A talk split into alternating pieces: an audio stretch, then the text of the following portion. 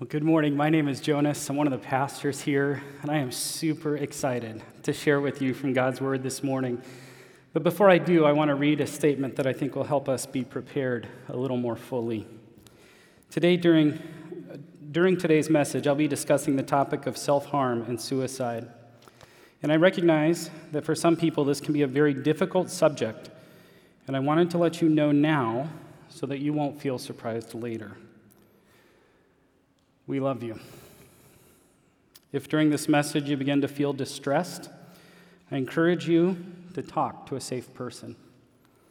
There's resources listed in the sermon notes, as well as Pastor Gary and I and a couple of my um, professionals in the mental health field will be available here. That if that's something that's weighing on you heavily after this message today, we want to be a church that serves you this morning. Also, this morning, I'd like to pause and recognize the holiday, which is Memorial Day 2020, 20, 2021. I told you I was excited. Established in the late 1800s, Memorial Day is a U.S. holiday to remember those who have given their lives in service to our country. For some of us, this holiday will hold special meaning because we've lost loved ones in service to our country and in service to our community. For many of us, Memorial Day is the start to summer in a time when we can gather together with family and friends. For all of us, it's a day to remember Jesus' words in John chapter 13, where he said, Greater love has no one than this, than to lay down his life for his friends. Please pause with me for 60 seconds to remember those who have given their lives so that we can experience the freedoms we share.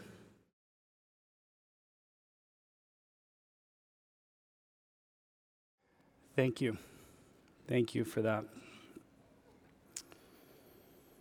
Greater love has no man than to lay down his life for his friends.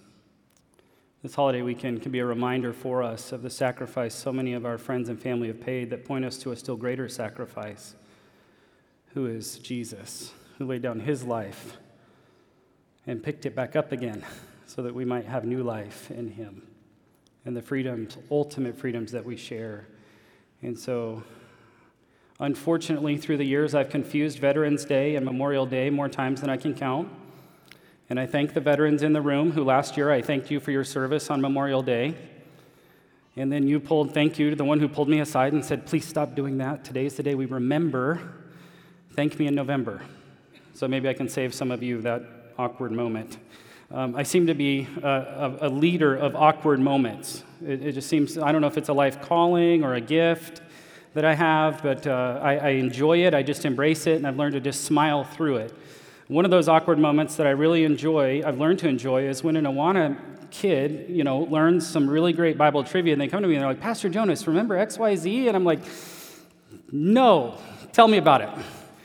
And they get to be the hero of the story, right? I mean, it's just fun being around kids and how they're learning the scriptures and being around others who are seeing things in the scripture as though for the first time. And uh, I love that moment. And sometimes I get the thrill of being that guy. You know, they're telling this story about Bible, and I can say, hey, hold on, hold on. I, I actually know something about that. Let me contribute. Uh, but more often than not, I get to embrace the awkward moment and smile through it and be the guy that's like, I should have known that.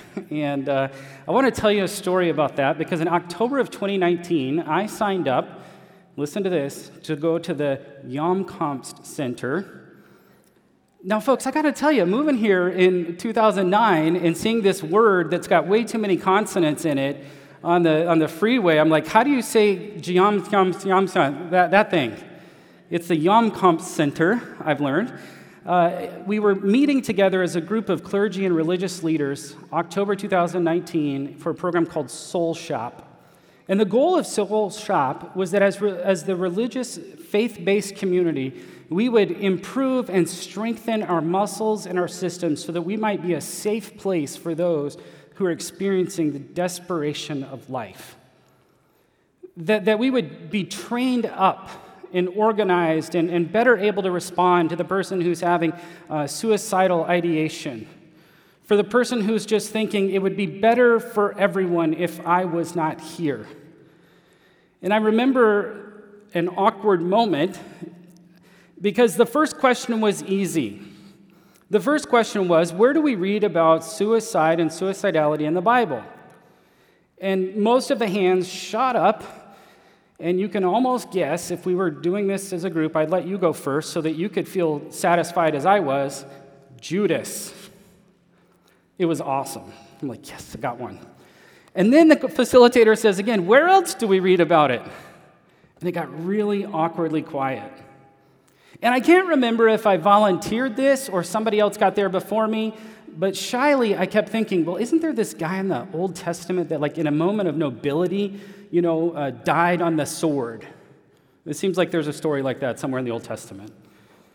And then it got even more awkward. And the facilitator said to us, I'd like to help you see a story that maybe you haven't seen in a while. Will you open your Bibles to Acts chapter 16? And so I want to invite you along in that same journey. Now, you don't have to feel the similar awkwardness that I felt on that day because Acts chapter 16 had become for me a favorite passage of my, of my scripture reading. I love Acts 16. But in that moment, when I was called upon, I couldn't have recalled Acts chapter 16 to save my life. Because to me, Acts chapter 16 is one of the most amazing stories of the most unlikely small group.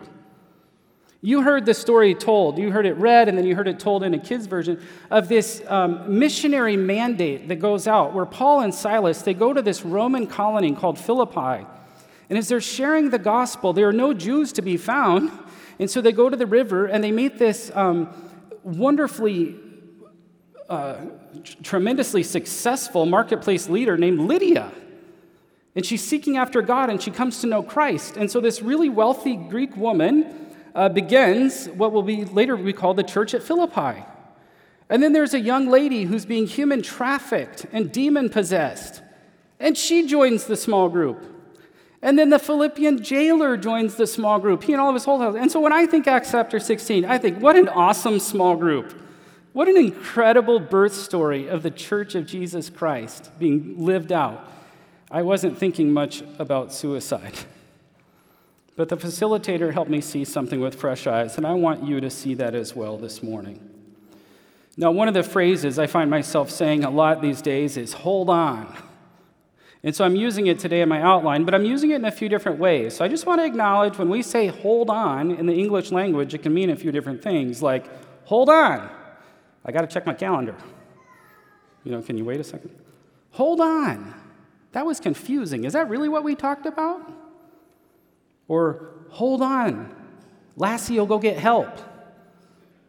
You know, as a kid in the 80s, you got to hold on because Lassie's going to go get help. You got to wait, you know, just stay alive. And then in the end, I hope that you'll have this metaphor stuck in your head a little bit as well. Hold on, cling tightly. Like the young man behind the ski boat trying to water ski, you've got to hold on tight if you're going to get up on the water. And in the end, what I hope that we're all doing is that we're all holding on tightly to Jesus. If we accomplish that today, it was worth our time. And then the other thing I want to do is just put it out there that for too, for too many of us, the topic of self harm, the topic of being desperate, the topic of suicide feels taboo or like something we shouldn't talk about. And I want to let you know that that's the opposite of what is true. The research shows that if we will talk about it, we will help people live. And I'm all about being pro life. And I want this to be a community that helps people live. Acts chapter 16. Hold on when you're making plans. Because sometimes God invites us to hold on to our plans quite loosely. You might have noticed as the text was being read that Paul had come to Derbe and then to Lystra, but what we didn't have read beforehand was that this is following Paul's um, separation of duties in a sense of he and uh, Barnabas. If you remember this story, it's an unfortunate story. I don't take it as prescriptive, like every missionary should split ways. I take it more as descriptive. There's this unfortunate circumstance where they need to go different ways. And so Paul's going to go this way, Barnabas going to go that way. And along the way, Paul engages with a young man named Timothy. He was the son of a Jewish woman who was a believer, but his father was a Greek. And so, in order for him to have a ministry among the Jews, he was circumcised, for they knew that his father was a Greek. And as they went on their way through the cities, they delivered to them for observance the decisions that had been reached by the apostles and the elders who were in Jerusalem. verse 4. So the churches were strengthened in the faith and they increased in numbers daily. We read here in this text that Paul's ambition was to head to the north and then back to the west. This was his second or later missionary journey, and he was going to go back and strengthen the churches. But as they were making these plans, we see that the Trinitarian God interrupts his plans. Verse 6 they went through this region, having been forbidden by the Holy Spirit. Verse 7 but the Spirit of Jesus did not allow them. And then in verse 10, Immediately, we sought to go into Macedonia, concluding that God had called us to preach the gospel to them. So, God personally and directly redirected Paul's energies. And I find it interesting here that there's this vision of a man of Macedonia standing there urging him, saying, Come over and help us. Because what we're going to discover is that the Macedonian man was actually a Macedonian woman named Lydia, was the first convert in Philippi. And I also want to observe and point out to you that what you're seeing in Acts chapter 16 is the fulfillment of what we read about in Acts chapter 1 8, one of the most incredible verses for us to memorize as believers. You will receive power when the Holy Spirit comes upon you and be witnesses in Jerusalem, Judea, Samaria, and to the ends of the earth. And here we see that being lived out in the life of Paul and Silas and Timothy and the whole gang. Verse 11 through 15, from the perspective of Lydia, hold on when you question if God sees you. Watch what happens in verse 11. They set sail from Troas. They made a direct voyage to Samothrace and the following day to Neapolis. So these are different routes, moving from east to west. And from there, they jumped on the road. They went to Philippi. And watch, watch Luke's language here. I love this, which is a leading city of the district of Macedonia and a Roman colony. We remained in this city for some day. Verse 12 gives an indication that, that there was a special uh, place in Luke's heart as he writes this gospel message about Philippi. And it's likely, according to history, that this could be where Luke trained as a medical doctor. The two volume history called Luke Acts is written by the medical doctor Luke, who traveled along with Paul. One of the other interesting things to watch as you study the book of Acts is to watch the pronouns. So, this idea of they versus we or us and our, these kinds of things, because what, what Luke is indicating is along this part of the journey, I was with them, and along this part of the journey, I was not with them. But here's the history as it happened. It's fun to see the rapid movement here. It's, uh, it, it, seems, as you're reading this, that they caught a great tailwind and they made great time and they got right to Philippi, having seen this vision of the Macedonian man. And this was a leading city of the district of Macedonia and a Roman colony. Listen to this history account. Philippi became a Roman colony following an epic battle when Antony and Octavian defeated Brutus and Cassius in 42 BC. Following the battle, many veteran Roman soldiers settled in Philippi. This outpost was proud of their Roman citizenship. Their civic pride was reinforced by their use of Latin as the official language. They adopted Roman customs, and their government was modeled after Italian cities. This helps us understand why just a little bit later the city was in such an uproar when a few Jewish guys showed up with a message that disrupted everything they were about. You know, their Veterans Day, their Memorial Days would have been all about Rome. They were a little Rome. These were heroes of the Roman army who had been relocated to start a little Rome out in the outpost. And as the gospel spreads western through what is today modern day Europe, Paul puts himself right in the midst of this. As I mentioned, it's a major medical learning community. They were proud of their educational system. And now we see in verse 13 that Luke has joined them. We remained in this city for some days. And then they did what Paul often did. When he was about the business of sharing the gospel, he would go to the Jews first and then to the Gentiles. The fact that on the Sabbath there was no Jewish synagogue tells you something about the religious nature of the city because it only took 10 Jewish men to start a synagogue. So the fact that there is no synagogue tells you that there were very, very few Jews in this city. And so Paul and the team, doing what they did, they went out to the river where people would often come to pray. And they found this spiritually minded woman who was a seeker of the Lord. Verse 14 Her name was Lydia from the city of Thyatira. Just say it boldly Thyatira, a seller of purple goods who was a worshiper of God. Watch what happens. The Lord opened her heart to pay attention to what was said by Paul, and then she was baptized, her and her household as well. And then she urged us, saying, If we have judged me to be faithful to the Lord, come to my house and stay. And she prevailed upon us. Friends, I love this story, and I just want to make a quick application. The next time you bump into somebody who seems to be spiritually seeking some higher power or some greater authority or some interest in spiritual things. Though you may feel with all of your guts that you have cold feet and how will I ever have the right thing to say, say a quick prayer and then open your mouth and allow the Lord to speak through you the good news that you have received in Jesus Christ. Because you never know when God's going to start another most unlikely small group. Lydia came to Christ. God did his part, Paul did his. It tells us that the members of her household were also baptized. They believed as well.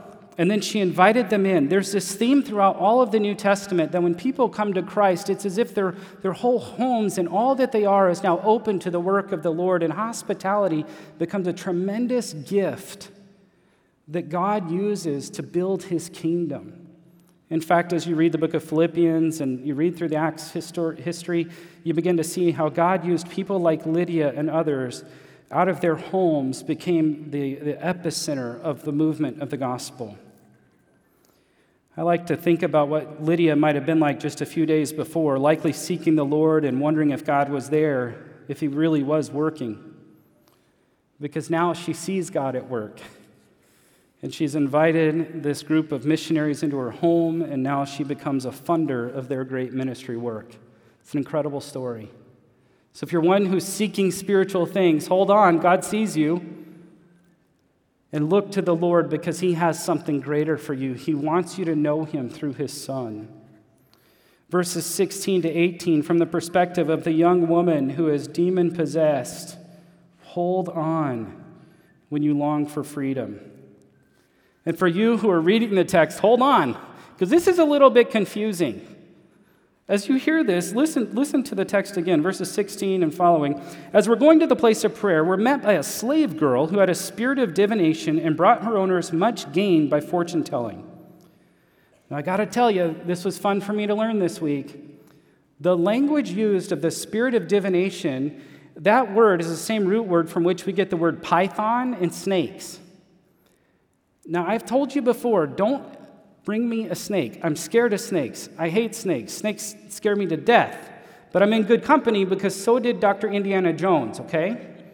So, for you guys who are a little bit older, I mean, I'm in good company here. But I tell you this because it's fascinating in the Philippian worldview. As you read the historians and you study this, they believed that the serpent or dragon that guarded the Delphic oracle lived at the foot of Mount Parnassus and was slain by Apollo, and anyone who was believed to have this kind of fortune telling spirit had the spirit of the snake within them. And this woman, young lady, is telling the truth. Look at the words. These men are servants of the Most High God who proclaim to you the way of salvation. And then I love this about the Bible. It's so human and earthy.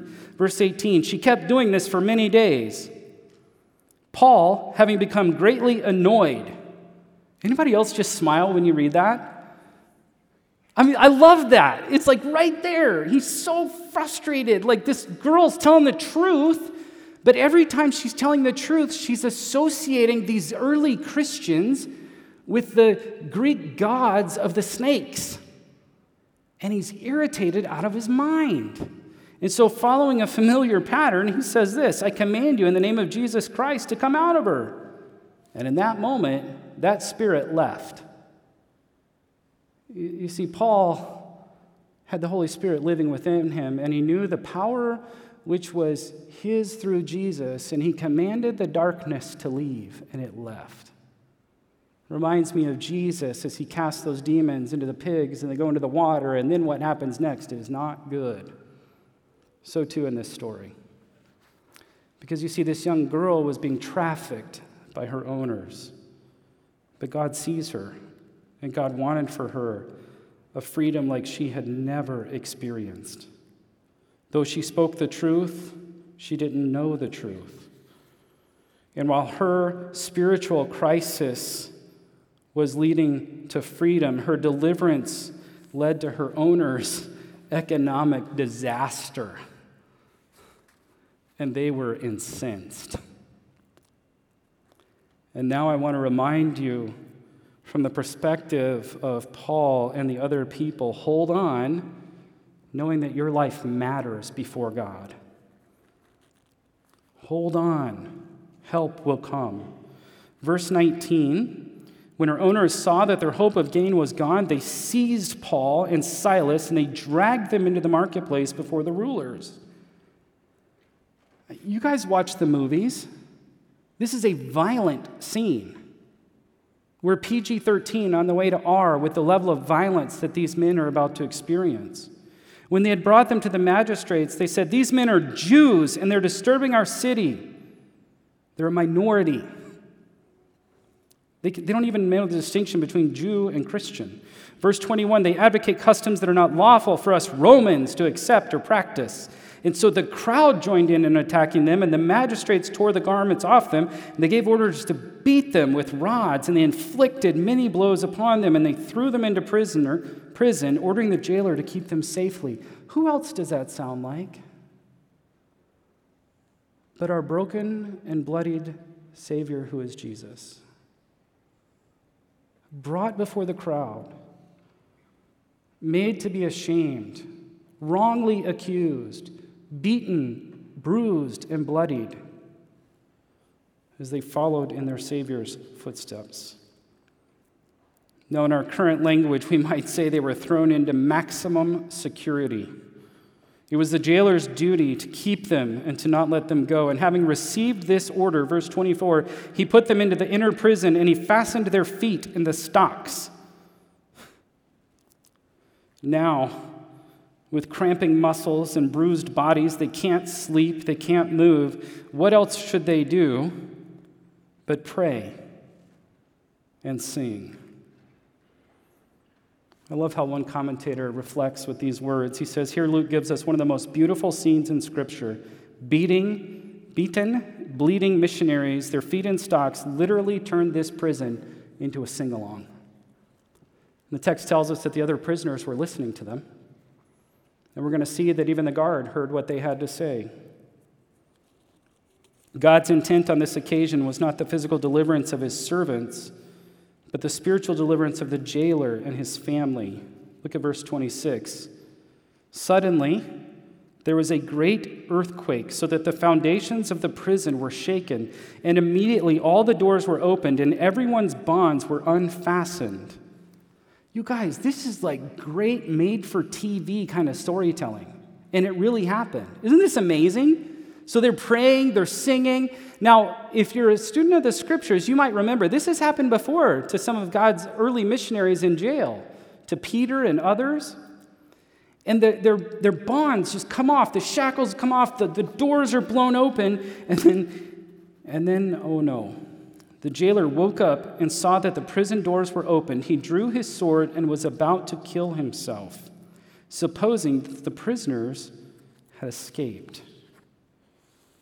Those stories about Peter in Acts chapter 5 and others in Acts chapter 12 tell us, especially Acts chapter 12, after Herod had searched for the prisoner and didn't find him, he examined the sentries and he ordered that they should be put to death.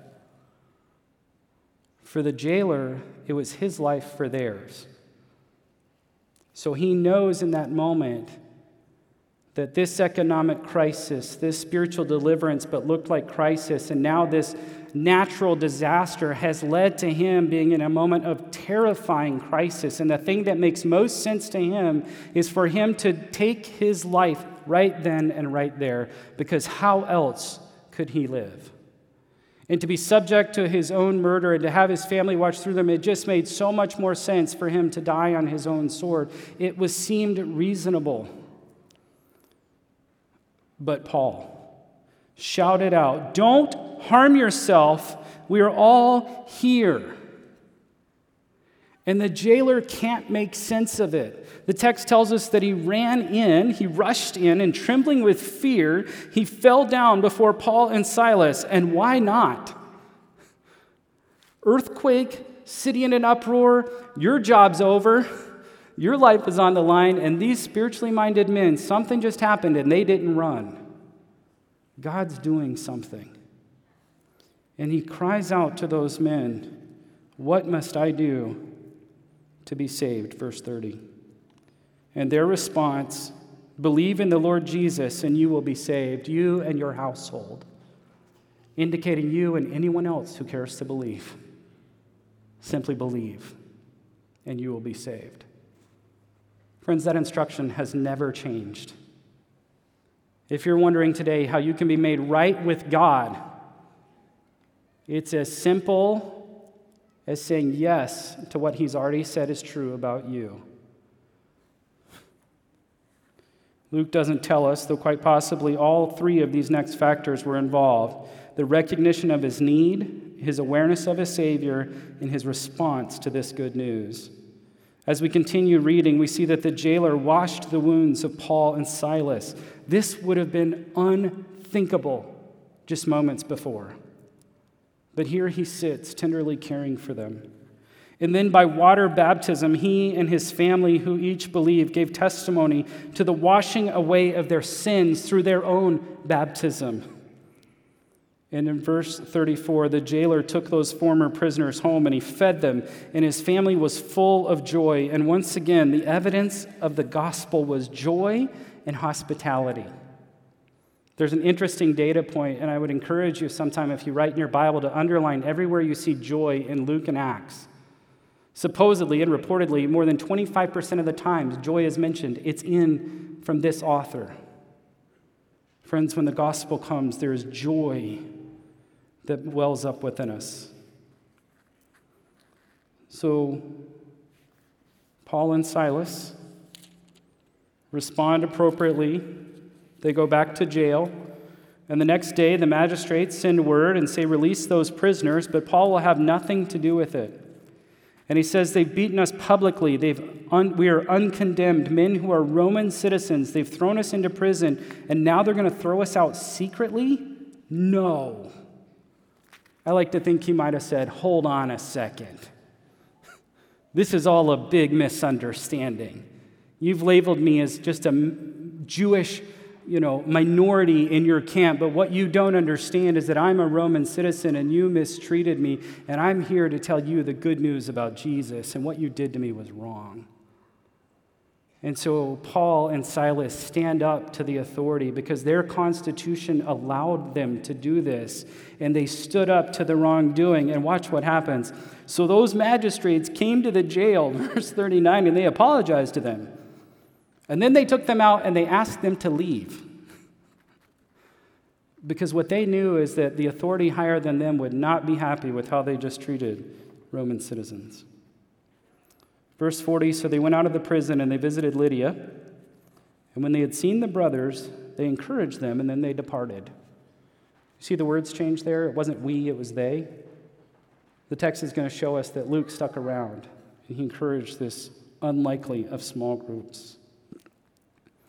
Friends, there's so many principles and life lessons we can learn from this passage. I love the unlikely nature of how God brings people together.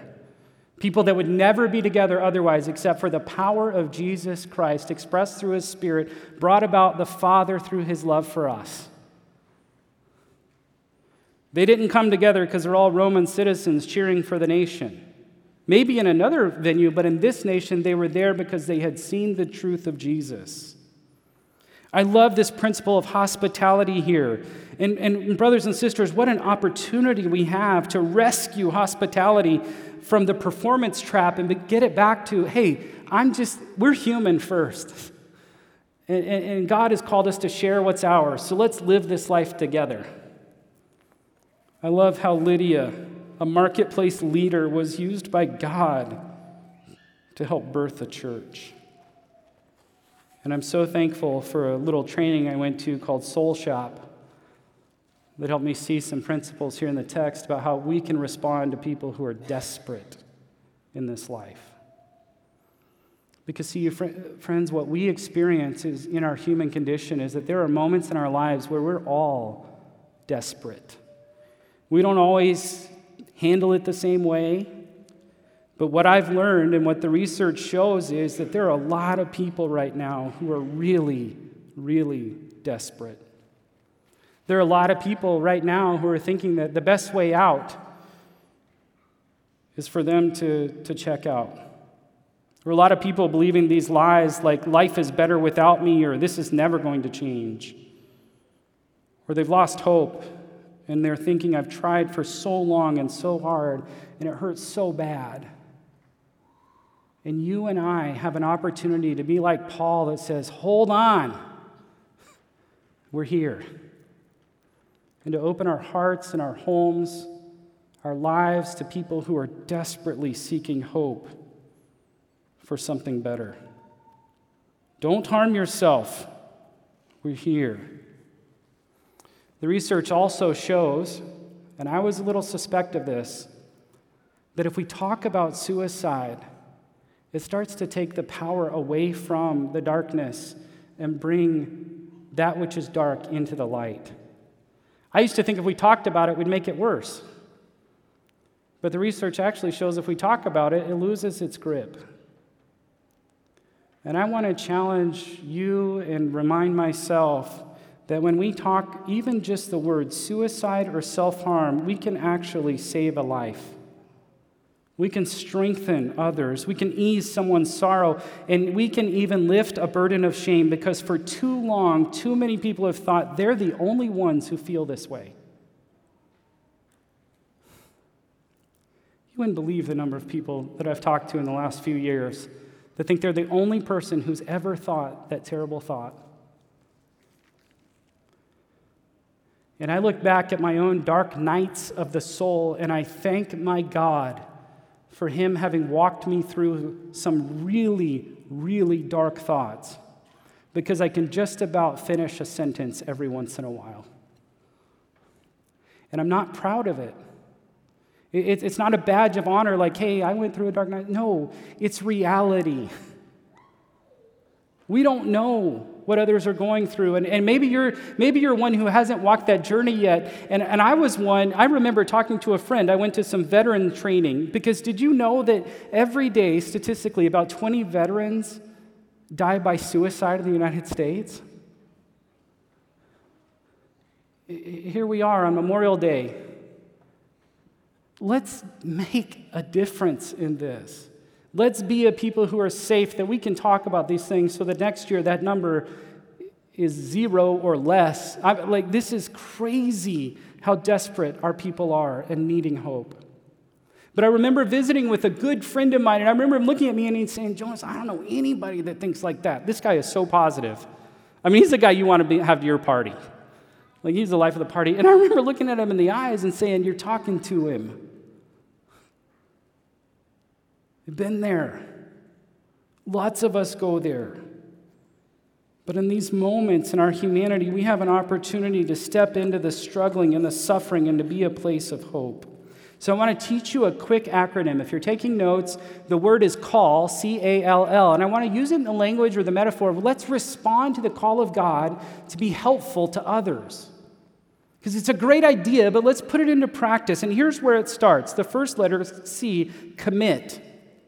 I want to ask each of you this morning if you would do this. Now, think about it. Don't just say, Yeah, Jonas, I'm not going to ask you for hands. But commit to God and to someone else that if you're ever having thoughts of self harm or suicide, that you will tell someone who can help. Not that you'll tell everybody, because that's not safe, but that you'll tell somebody who can help. Because what I've learned and experienced and now and research shows as well is that if you will commit ahead of time, that if this ever happens, I promise I will tell someone, you are more likely to tell someone and to get the help you need. Because, friends, you are not alone. And you're not the only person to walk this road. The A in call is to ask. Because not everyone who says that they're committed to this is going to be able to keep that commitment in the moment. And as soon as anyone gives you an indication that they might be thinking about self harm or suicide, ask them in a way that's clear and compassionate. It might feel awkward. But if you can do it with tenderness in your eyes and love in your heart and love in your mouth, ask them, hey, I, I hear what you're saying, and it uh, just it kind of sounds like maybe you're thinking about hurting yourself. Help them bring that which is dark into the light because what will happen is it will lose its power. And we can then listen Commit, ask, listen. James tells us to be quick to listen and slow to speak. And, and we have an opportunity then to invite them to tell their stories and maybe even say something like, Tell me how suicide became a solution for you. Because it might make sense to them. It made a lot of sense for that jailer, didn't it? Because if all of those people had left, it was his life for their life. His career was over but it may not make ultimate sense. There may be hope that we can offer, and so we want to listen really well. And what I've found is that sometimes just listening is all that a person needs. We'll never be everything to everyone, but we can be something to each person we encounter to. And so as we commit to God and to one another to talk if we have these these thoughts, as we ask those questions, when we hear it coming up, as we listen, we also then have an opportunity to lead people to safety. With discretion, we can enter into those moments and we can point them to relationships that maybe it's you.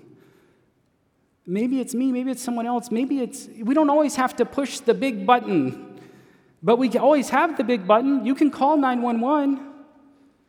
And friends, I want to tell you right now, one of the things I wish I had told first hour and totally forgot is that there are resources on that study guide.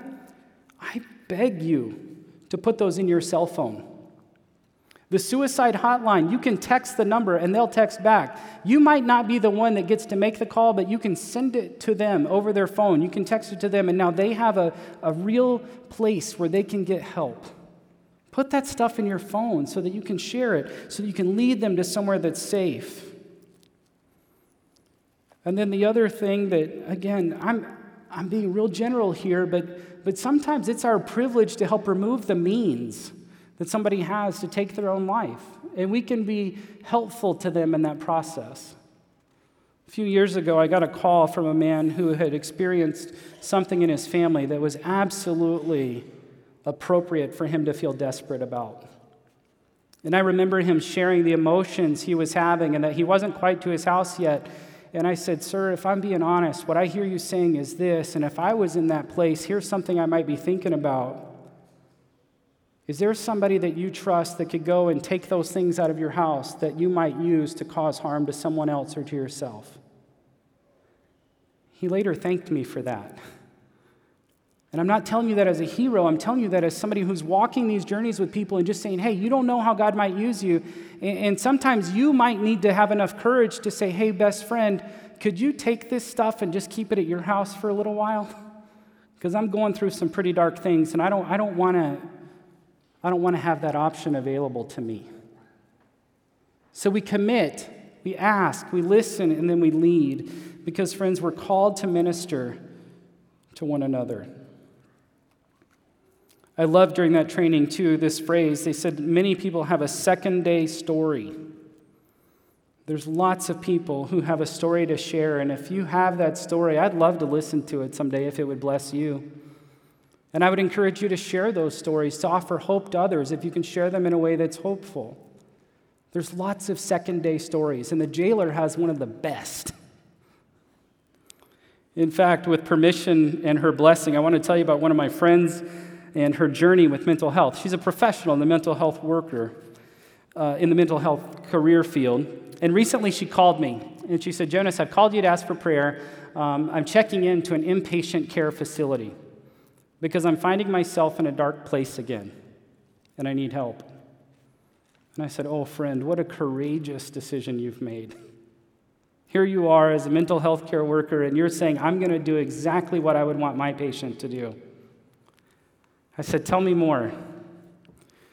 And awkward moment by Jonas.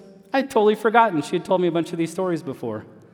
But she gave me permission to share a few with you, and I tell them to you today to inspire you and to encourage you. She knew that she needed this advanced help and that it would cost her family, but that it was worth it because it means she gets another second day at life. As a college student, she had encountered a number of people who had tried to share the gospel with her, and she didn't want to hear it.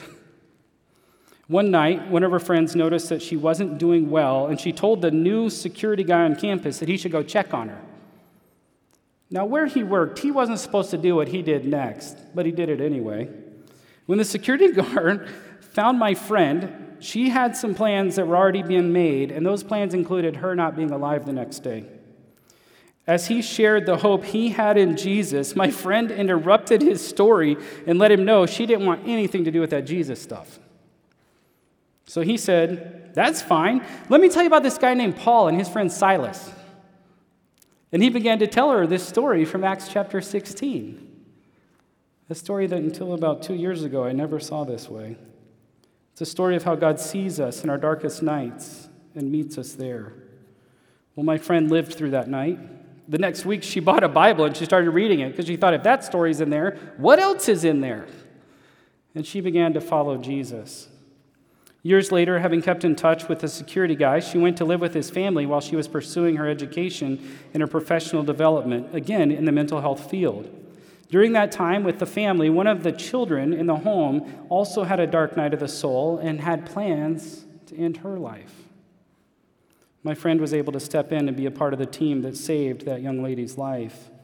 And years later, the grandchildren of the security guy called my friend and thanked her for what she did because it meant they got to have a mom who really loves them and is walking life with them. See, a lot of people start out pretty desperate, but you just never know how God's going to take that desperate moment and turn it into hope. Today, my friend, this mental health care worker, she's still battling. She's still going to work. She's still fighting the good fight. And her courage inspires me. And I hope it inspires you. After our phone call, I found myself weepy and moving to praise. I began to sing in the car, and thank goodness it was in the car but it reminded me of how God saw me two weeks ago as I was preparing this message, and He had my friend call me. And without her knowing anything, remind me that it was Acts chapter 16 that kept her alive. It was a person who's saying, Hey, don't do that. We're here. Let's talk. I don't want to talk about Jesus. Fine, let's talk about Paul and Silas. Uh, what a beautiful story. And we don't know we have a tremendous hope. So, my prayer for us my prayer for you this morning is that you'll be the person who holds on to Jesus. That you'll wait when it seems like Jesus is changing your plans. That you'll seek to understand when things don't make sense. That you'll give it another day when it seems like hope is lost. That you'll cling to Jesus, knowing that everything else pales in comparison. So, dear friends, Let's hold on to Jesus. Let's pray together. Father, your word tells us from this same apostle his prayer May the God of hope fill you with all joy and peace as you trust in him, so that you may overflow with hope by the power of the Holy Spirit. Today, God, I pray that you will fill us with your joy that you will cause your peace to rain down on us, that, that we will respond in trusting obedience to you, and that the hope we have by the power of the Holy Spirit would flow out of us, and that we would be people like Paul who say, Hold on, I'm here. We're here. And that, Lord, we will not be afraid of the dark, but that we will run with the light to those who are hurting. In Jesus' name, amen.